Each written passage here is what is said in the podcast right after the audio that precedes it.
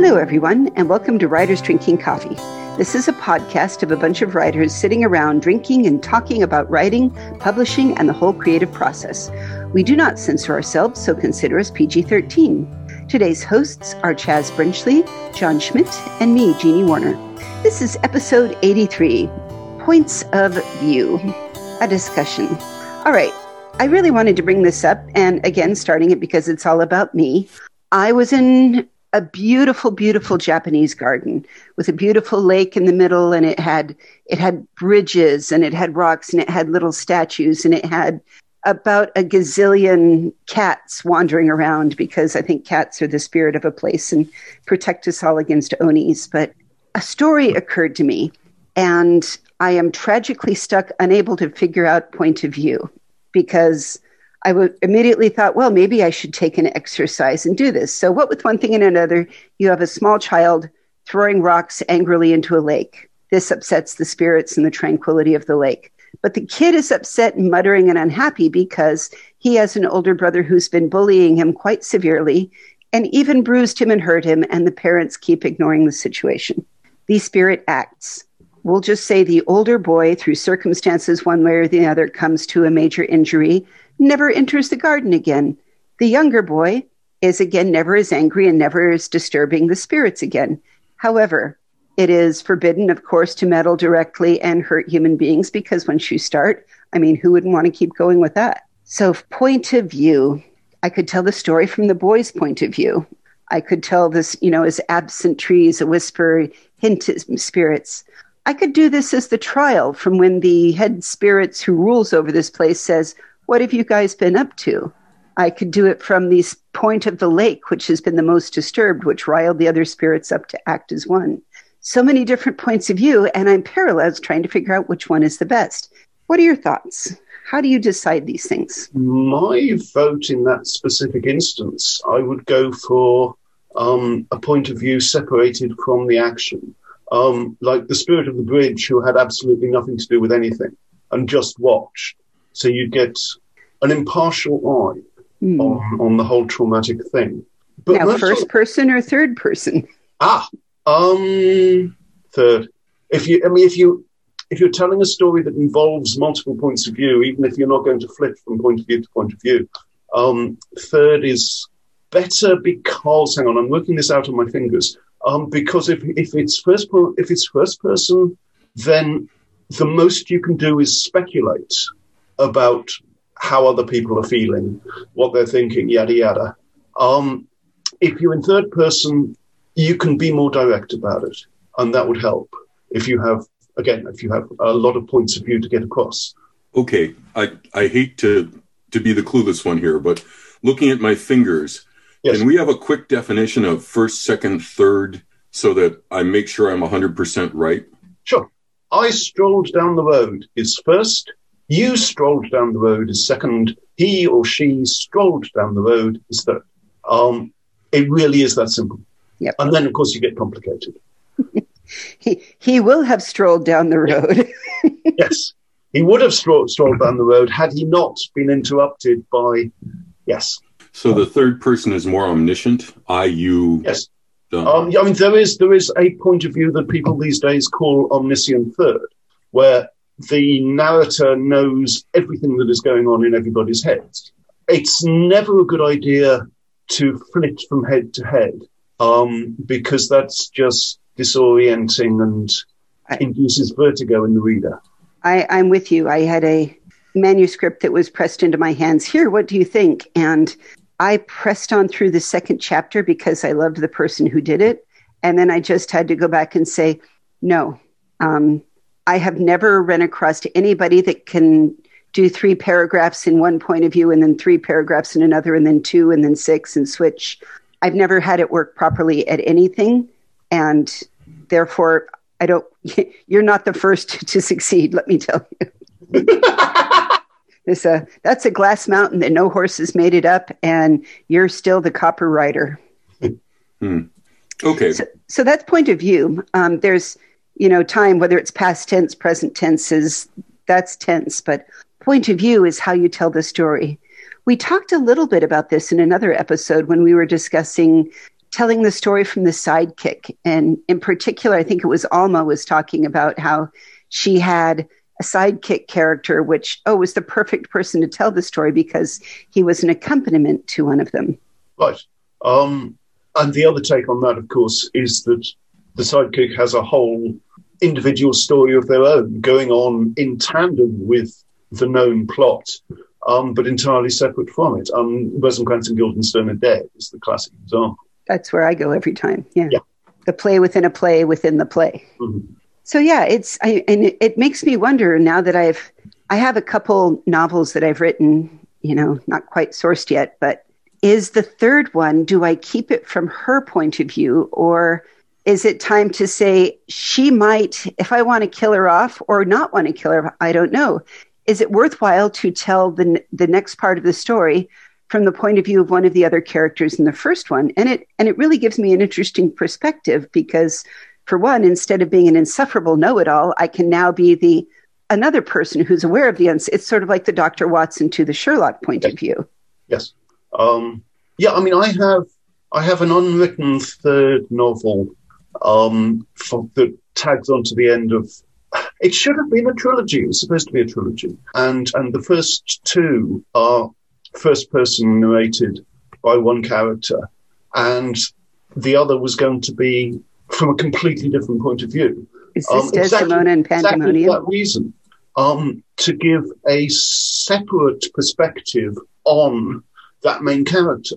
But I never got to write it yet. I don't know. When you think about it, there's there's an argument that this was somewhat done from the Luke point of view. Like the first Star Wars movie was pretty much all about Luke. Yeah. And then the second Star Wars movie was a little bit more Leia and Han, and the third one was definitely more Leia and Han. And then and then he he moves from being the center character in the fir- in you know episode four to a very distant character, you know, the sage on the mountain, as it were.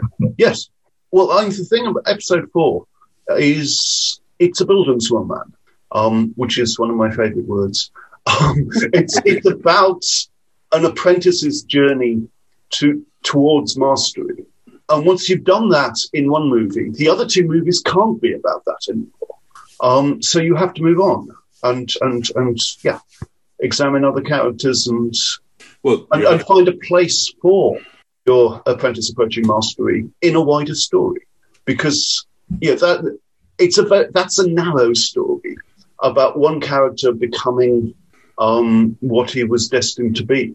It's, I mean, okay, it's a, it's a space opera. It's, it's glo- it's, it's pan global, it's pan galactic, but nevertheless, it's narrow. Is and, it a way to also, I mean, one of the strengths of the multi character pieces, like consider the strength of original Star Trek and many of these others, is hmm. Battlestar Galactica. We had many, in the sweeping vision, you had many characters, and some episodes were all about Starbuck, and some episodes were all about Apollo, and some were all about Boomer. And I like that because you have a full fledged of characters. It's almost like a, the way TV can take you through, you know, Scrubs. Each one of them has episodes that are hmm. more focused on different pieces of it. And it makes them all very alive for me, which is something that I really like about it.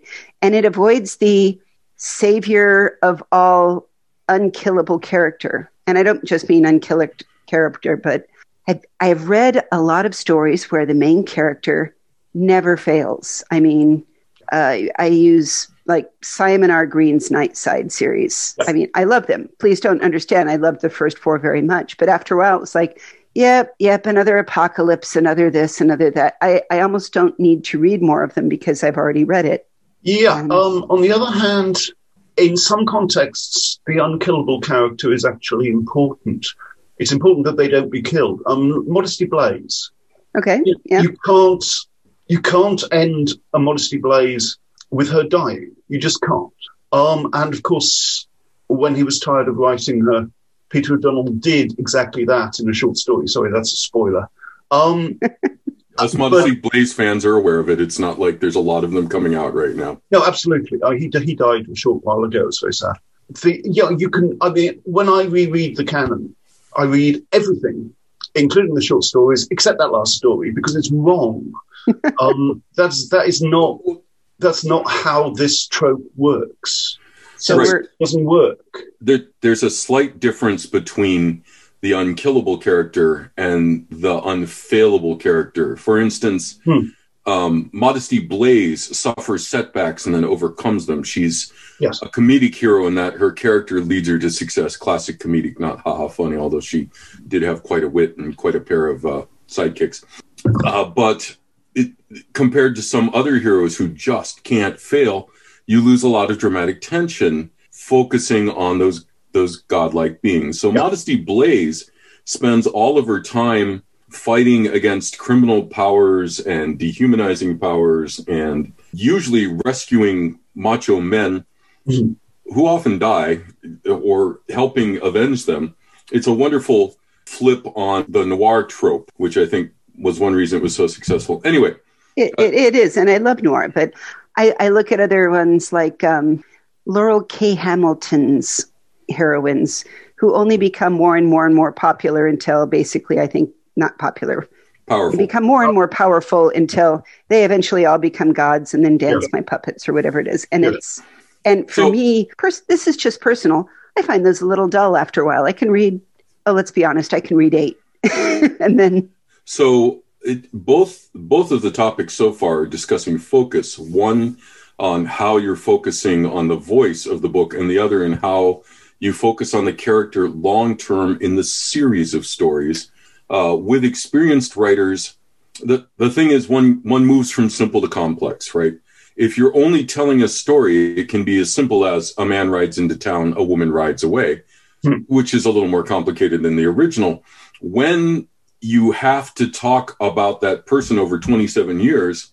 Chaz, could you say the word again? You say it so beautifully. Bildungsroman? Yes, exactly. The journey from um, apprentice to journeyman to master can only really be done once, maybe twice if you allow them to change fields. But there's all these other people in the stories. I'm going to, of course, tout one of my favorites, Terry Pratchett, who put out swaths of books about throwaway characters, jokes in earlier stories. I mean, in the original story, the librarian being turned into an orangutan was because he laughed at the word orangutan. Mm-hmm. That eventually led to a major, major character. The same for the wee free men. It, and the initial stories were all about Rincewind. And after a certain number of books, Rincewind only shows up to run away because he's kind of boring. He's extremely boring. I get very, very tired of Rincewind running away right and that's why he's not he's mentioned in passing yeah. as as background color yeah. and you're, you're looking at sam vimes who had a much more complicated journey you're looking at you know carrot the one true living under the oak tree king you're looking at i mean the best stories were about starting a 10 year old girl in a hand me down dress the aching series i have not read those. Um, you're in for a treat when you get there. Unfortunately, I'm not going to I'm not going to ruin it, but that that is the end of his career, and you can see. Okay. The last book, he has lost some of his okay. skills, but moving back to the topic, if you tell a simple story, you can employ a simple voice, um, and and this is advice for the some of the writing students that we've all encountered. And one of the things I love about this podcast is how much I've learned about writing from it you can tell a simple story in a simple way. You can tell a complicated story in a complicated way, but you can tell it in a simple way. But as you go on, all stories become complicated, and you're going to have to get better at telling the other viewpoints, what's happening, because yes. all of these as are just little slices of a giant life. Yes. There was a story, and I am crying that I cannot remember the author and the story, but it was a different way. It was in the old kind of Native American storytelling. It's all of the animals down in a hole telling a story of a thing that they hold in their hands and they don't know what it is, but the only way to know about it is to tell the story. So the equivalent of Fox gets it and Fox tells the story and then Eagle tells the story and then and the stories they tell tell us about them. Yes, and and and at the end of it, but they're each taking a thread of the thing and about them that is turning it into a truth. And then I think it's, and then the bear tells the story, and then all the animals agreed, yep, that's the right one. Okay, oh. bear's right. Okay, that sounds but, I, I, I killing me. I can't remember it. So yeah. I'm gonna I'm gonna try to look it up and find it, and put it in. But that was what I had a weird feeling about this story of mine in, in the Japanese part. Is the maybe here's the here's the still story. Here's the staircase story. Here's the the guardian of the statue story here's the here's the wind that rustles through its story all of these different points of view of telling what they saw as a i was there your honor i saw this because in a way courtrooms are very like these storytelling, everybody giving their own perspective until the people decide what the truth was. Yeah, yeah, which is why you need a judge, which is why I would have argued for, I think I did argue for, um, a an impartial, separated observer. Exactly. Observer. I mean, a bridge, when you think about it, a bridge is so representative of many things and yet is somewhat static in all yeah. of this. The Pope. The Pope is a bridge. Yeah pontifex. True. Right. A lot of people forget that. Yes. In terms of the old uh, pontifex. Yeah, so those those are what I mean by different points of view, and they've done it in movies too. I've mm-hmm. seen different ones where you get a little bit of oh, what really happened and what really happened, and they oh. they played with it. The absurd version was they did it in Clue, although I loved Clue. Please don't mistake me, but uh-huh. I'll, t- I'll tell you what really happened. yes, um, I loved um, um, um, The Usual Suspects where there is a whole story within a story that is a complete lie. Didn't happen, but it's acted out for you as though you're just witnessing it. Um, I love that. And I think it makes interesting statements about reality and truth in the same way that it's telling you and reminding us we each do have a different point of view. We each have a different set of preconceptions. We look at the world through our own eyes. Eyewitnesses are notoriously unreliable. Yes. Um, for that exact reason. Yeah, I mean, they, they run many an experiment where a crowd witnesses a staged event and then tries to report what happened. And, and the variations in, in the reports are massive. I, I was a murder witness. I am entirely aware yeah. of these. Yeah. So, and my my darling Bitsy was in the car next to me, and I had learned years ago that our brains work differently. Mm-hmm. But he saw one thing out of place in bed and over focused and missed many other things. Whereas I had a little bit more training on, ah, something weird happened quick. What time is it? What else do I see? Where else is around? What's going on? Because it's just a different set of training. Yeah. Not just a different set of training, though. It's it, it is specifically a different framing for how you see.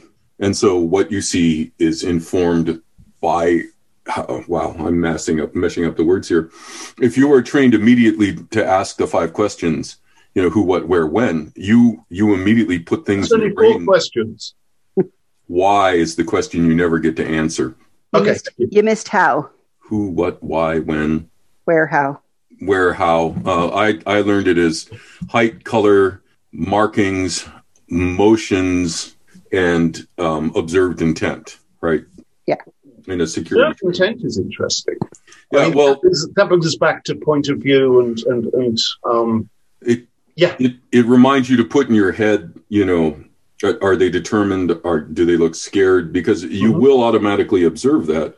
Sure, because, us, but it's not it's not admissible in court. Uh, it actually is. is it?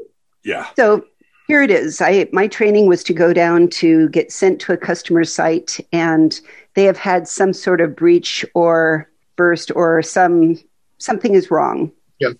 By the time that some somebody sends me to do it, it's I am supposed to record every single thing. Like in my observation, the person who entered, he looked nervous, he looked angry. They were happy, they were merry, they were these are the observed emotions that I have that contribute to my record of investigation. Everything from what time, what did they bring, who brought it, what was said. I am literally creating a record of investigation because six years from now, when I am called up for this in the actual court case, mm-hmm. the only thing I am allowed to refer to is my statement and my record of investigation. Sure. So it's like, well, I don't think maybe he wasn't angry, maybe this. I'm like, no, I asked him, Are you angry? And he said, Why, yes, I'm furious. I have a record of it right here. so, yes, the observation, my observations of their mental state do matter.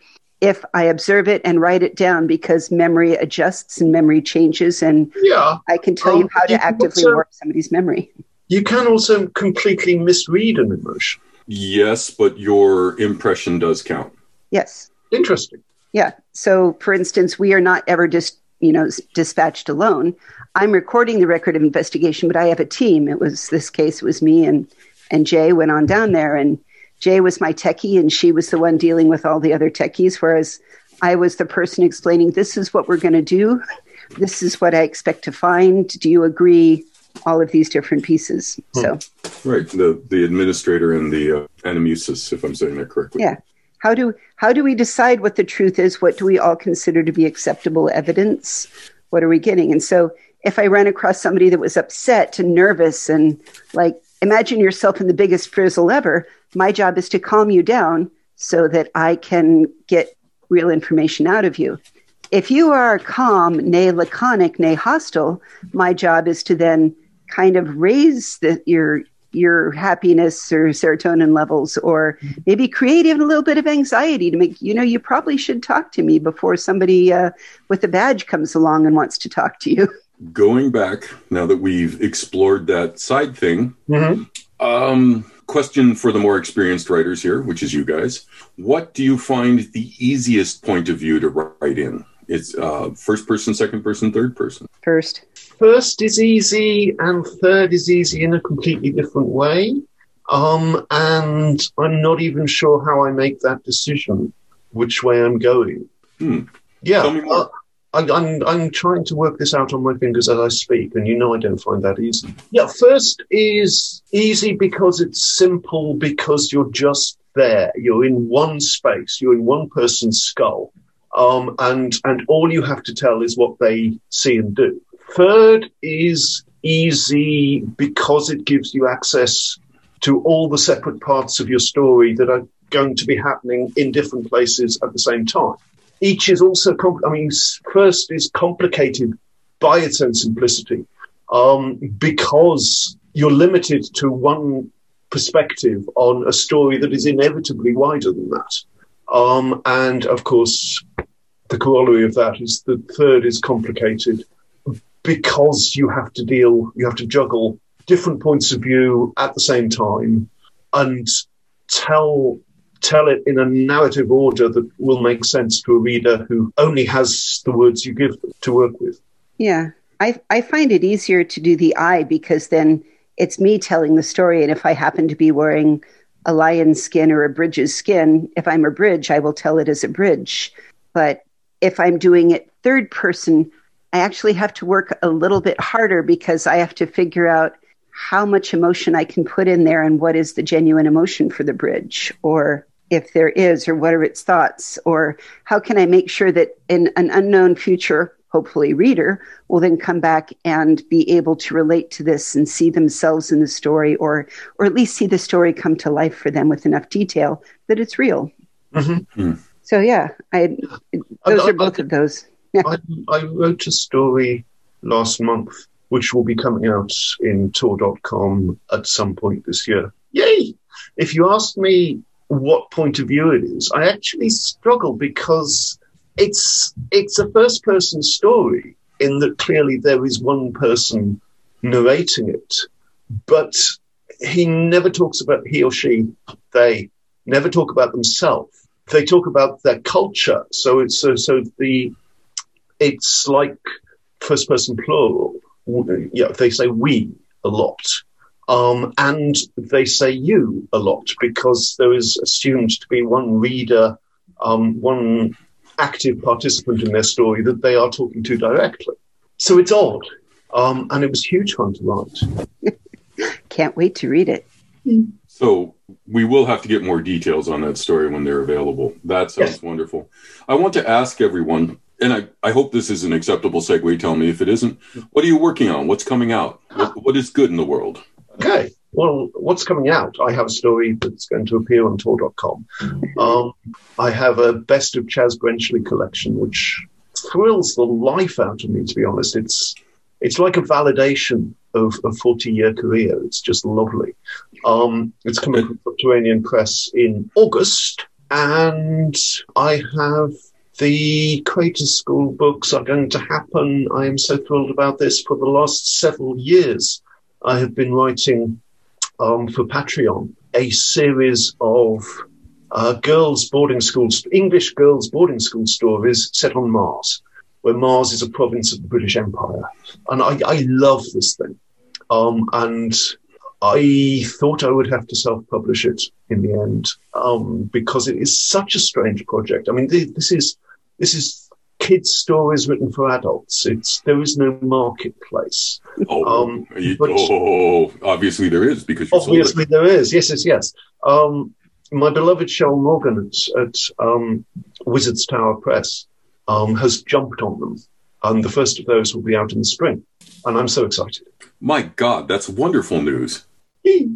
For me, I think we're about to launch our Kickstarter for the RPG, the the live D and D fifth edition version of Oz, and I'm so tickled I can't stand it. We're just doing little bits of polishing now. For for me, it's making sure that all of my descriptions match the amazing art that they've commissioned to have done. So we have okay.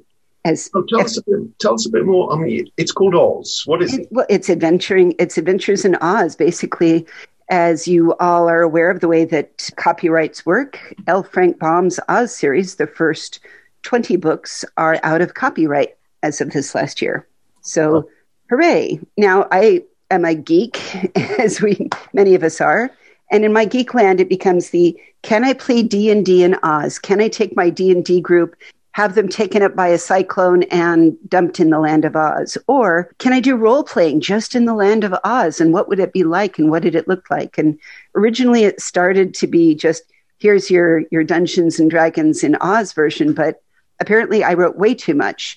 And so now we have a full player's guard and a game master's guard with some adventures set in it that we've been playtesting. So I think it's going to be really cool you wrote too much. That is, I know, right? that is, and your writing is a delight. So that, wow, so that is two sets of absolutely fantastic news. Yeah, it's going to be neat. And, and I, I want to just say hurrah to all the writers and the guys that I was working with here because in, although Frank Baum was a, his, came from a family of suffragettes, what he had was a product of the time. So we have tried very much to modernize it and make Oz the land that adults can play in too and be a part of. And hopefully everybody will able to see themselves with some representation and some something that they can relate to. Plus, not every female character is running around in high heels. I worked very hard on this. Which is hard with art, but that's a whole different, you know, argument out there in the world of fantasy art. But no, I, I'm really excited for this because I think it's there's a chance that anybody would enjoy playing it, and I think it's neat and it's so pretty. So maybe I'll include a picture in this episode when we oh yeah, out there. that would be great. Yeah, it's gonna be cool. Yay! So as soon as 2020 is over, like hopefully January 20th, the end of January, yeah, I'm looking forward to it. And I think this is going to be a good year. And we have a lot of exciting people to talk up coming soon. And I want to say thank you guys. We have we are on episode 82 now. We've been at this for well, in a couple more months we'll been going on 2 years and thanks for coming on this journey with me, guys. Oh, it's been such fun, Gene. Thanks for organizing. I, I have learned so much. It has inspired me in ways I did not expect. But the weird thing for me is that the things I learn come somewhat sideways, not at all what I expect a podcast set savant and sage giving me writing advice that just blew blew through one of my roadblocks. Oh that's how you do it. Tent poles. Being able to talk to people about point of view and learning more about the omniscient breasts with kate elliott. And and from there all of the world building. There is so much here and it is so joyful to discuss and i'm so thankful to be part of this. Me too. And we will put links again to the podcast and interesting things that we mentioned today on our website, which is www.writersdrinkingcoffee.com. You can find us on Facebook and Twitter. We love email. If you're a writer and interested in being on the show, give us a shout. We'd love to have you. You've been listening to Writers Drinking Coffee, a labor of love and enthusiasm put together by the hosts. As we fly merrily through these midwinter holidays into the new year, try to think kindly about everybody you meet for the next two weeks. We're so close to rid of 2020 and that deserves celebration. Our main web support magic is brought to you by Deirdre Schween, and our sound engineer and backup backup web spider is David Welsh. our podcast sponsor is Forever Jackal Designs, who makes you all cool WDC swag to wear and impress your friends. And here's a shout out to the bean scene in Sunnyvale. Hey, thanks for listening, guys.